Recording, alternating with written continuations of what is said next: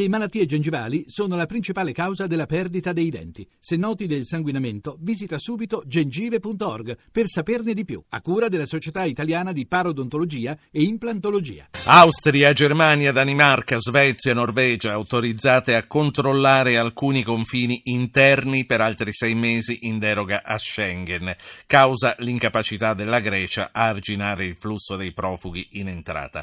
Ma per l'Austria, che pure è fra questi paesi, sono previsti i confini con la Slovenia, ma non quelli con l'Italia, non quelli col valico del Brennero. Eh, dottor Villafranca, ricercatore ISPI, ieri il ministro Padoan ha affermato di temere più il crollo di Schengen che la crisi dell'euro. Come, come siamo messi? Quanto lo vede fragile questo Schengen? Sicuramente è fragilissimo. E il problema non è indicativo che venga proprio dal Ministro delle Finanze ma che non abbia dato alcun dato, non abbia detto quanto costerebbe la sospensione eh, di Schengen che in realtà se uno lo quantificasse potrebbe essere insomma, dai 5 ai 18 miliardi all'anno, ma il problema non è assolutamente economico, il problema è ovviamente quello che significa per l'Unione Europea Schengen, vuol dire la libertà di circolare e da un punto di vista simbolico e politico rappresenterebbe proprio il fallimento di questo che è un progetto di vera creazione appunto di un'area eh, di libero appunto scambio, di libera circolazione delle merci, delle persone e dei capitali. Quindi mentre si sta discutendo del TTP da una parte rischiamo di chiuderci noi eh, nei nostri singoli orticelli. Assolutamente, e il problema appunto non è soltanto da un punto di vista economico, ma molto più importante il segnale che viene poi mandato ai partiti di estrema destra, ai partiti euroscettici, e che è quella appunto di una frammentazione che si crea all'interno dell'Unione Europea che va contro proprio il processo di costruzione dell'Unione Europea. 335 699 2949, un messaggio e vi richiamiamo. Quello dell'Austria al Brennero, eh, dottor Villafranca, è un puro esercizio di propaganda come ha detto oggi Renzi? Ma è un po' di più in realtà, nel senso che eh, dobbiamo considerare che l'Austria in questo momento vive un momento molto particolare. Si andrà a breve al secondo turno per l'elezione del Presidente, in cui nessuno dei due governi che fanno la coalizione di governi, i socialdemocratici e i conservatori, sono riusciti a portare al secondo turno un loro candidato. Per la prima volta dalla fine della Seconda Guerra Mondiale l'estrema destra ha portato avanti un suo candidato e l'altro candidato è quello dei Verdi. Anche lì mai i Verdi erano riusciti a portare qualcuno al secondo turno. È un momento molto delicato nella politica dell'Austria e quindi eh, bisogna anche considerare questo aspetto che certo eh, favorisce anche una certa propaganda ma che ha dietro ovviamente un problema politico forte interno all'Austria stessa. C'è un ascoltatore che faccio parlare immediatamente dopo aver ricordato che per intervenire si manda un messaggio al 335 699 2949. Eugenio dalla provincia di Rieti, buonasera. Sì, salve, buonasera. Complimenti per la trasmissione. Un'idea un po' folle. Eh? Direi che in un mondo folle come questo forse probabilmente ci vuole qualcosa di folle. Adesso noi avremo praticamente tutti i confini bloccati, per cui rimarremo diciamocela tranquillamente, con il cerino in mano. Lei concorda? Sì, sì. Benissimo. Allora a questo punto noi abbiamo delle grandi navi da crociera. Questa è la parte folle di tutta questa situazione. Sì, poi non mi chieda di concordare anche con la follia, ma sentiamo intanto.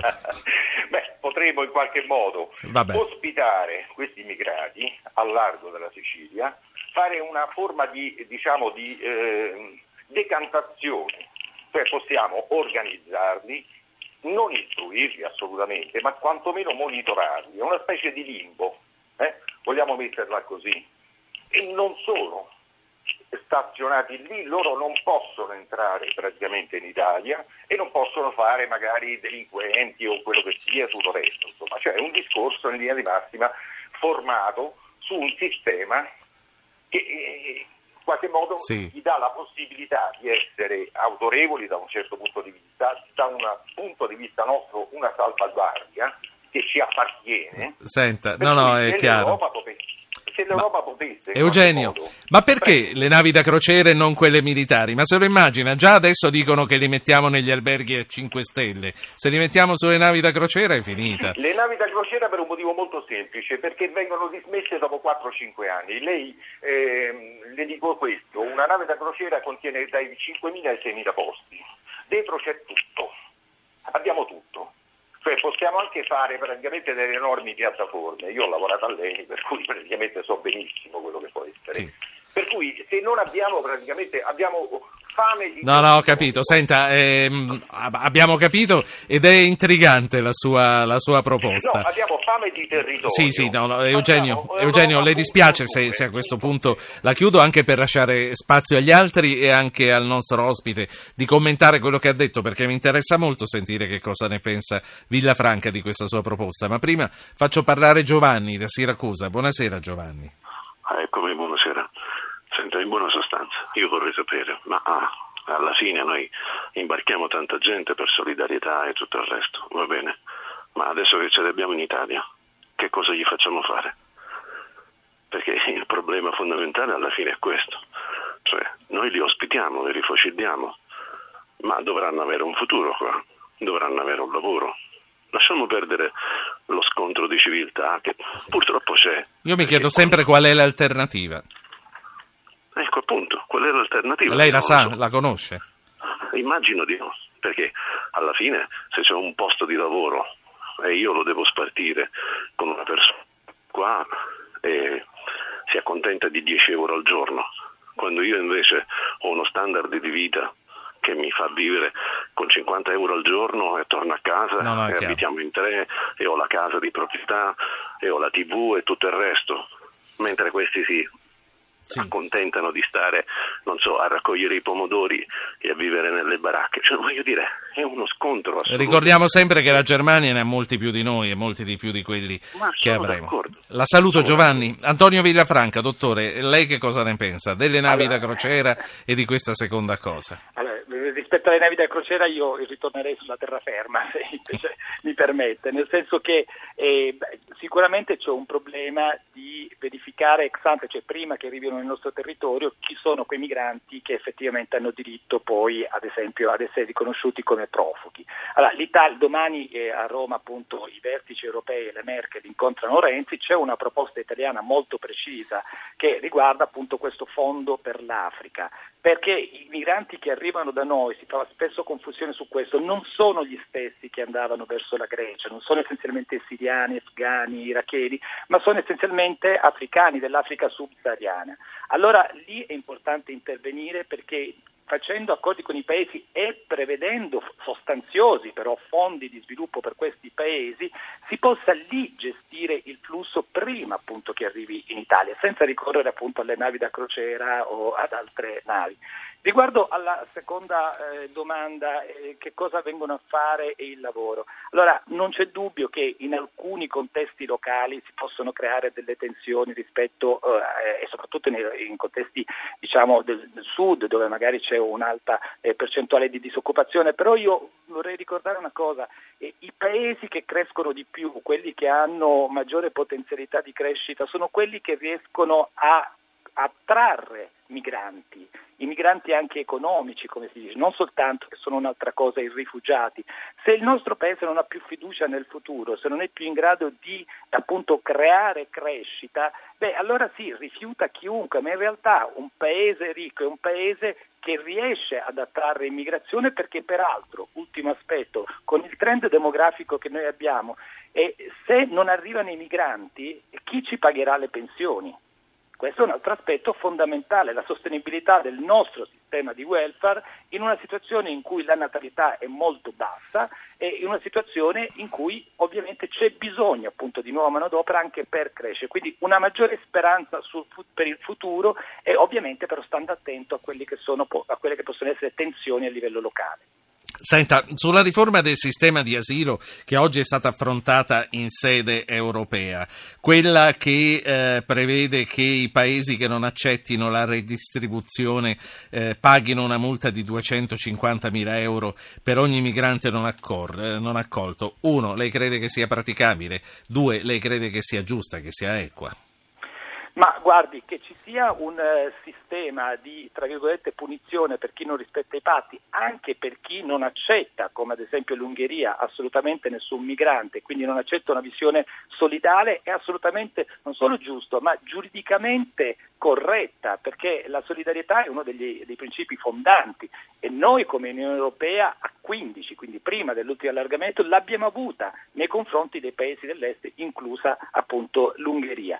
Certo, i 250.000 mi sembrano al momento ecco, più una provocazione, non dimentichiamo che si tratta di una proposta della Commissione che poi dovrà passare appunto al Parlamento europeo, dal Consiglio e quindi ci sono... E conosciamo, vari... conosciamo questi tempi. Senta, faccio parlare un ultimo ascoltatore prima di salutarla. Mauro, dalla provincia di Firenze. Vi, eh, però vi, vi ricordo anche che dopo, dopo la pausa, riprenderemo a parlare del TTP, quindi continuate a intervenire su questi argomenti ne parleremo con il vice ministro dell'agricoltura Olivero. Mauro dalla provincia di Firenze, buonasera.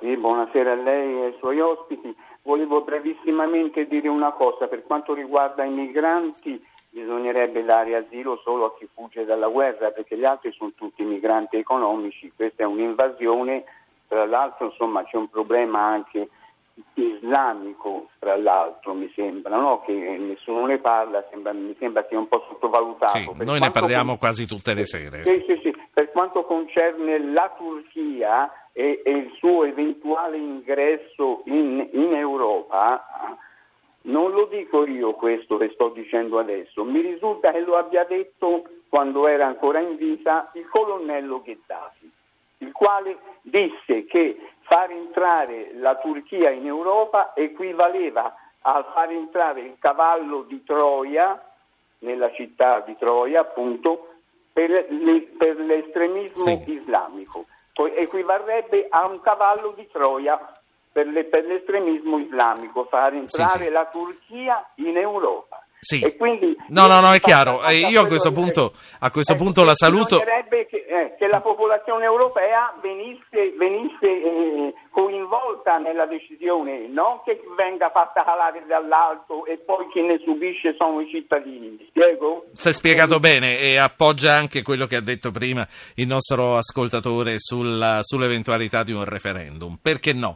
Mauro, grazie. Ehm, chiudiamo qui. Tra l'altro, eh, dottor Villafranca, io eh, credo di poter rassicurare il signor Mauro dicendo che comunque il diritto d'asilo non è previsto per i migranti economici, ma solo per chi fugge dalla guerra. Ecco. Assolutamente no, anzi le dico di più, il vero problema quello che verrà eh, tra qualche mese purtroppo, sarà la questione dei migranti economici intra-UE, lo vediamo già in Germania dove si stanno mettendo dei limiti all'accesso al welfare tedesco da parte dei migranti economici italiani, dell'Est Europa e così via.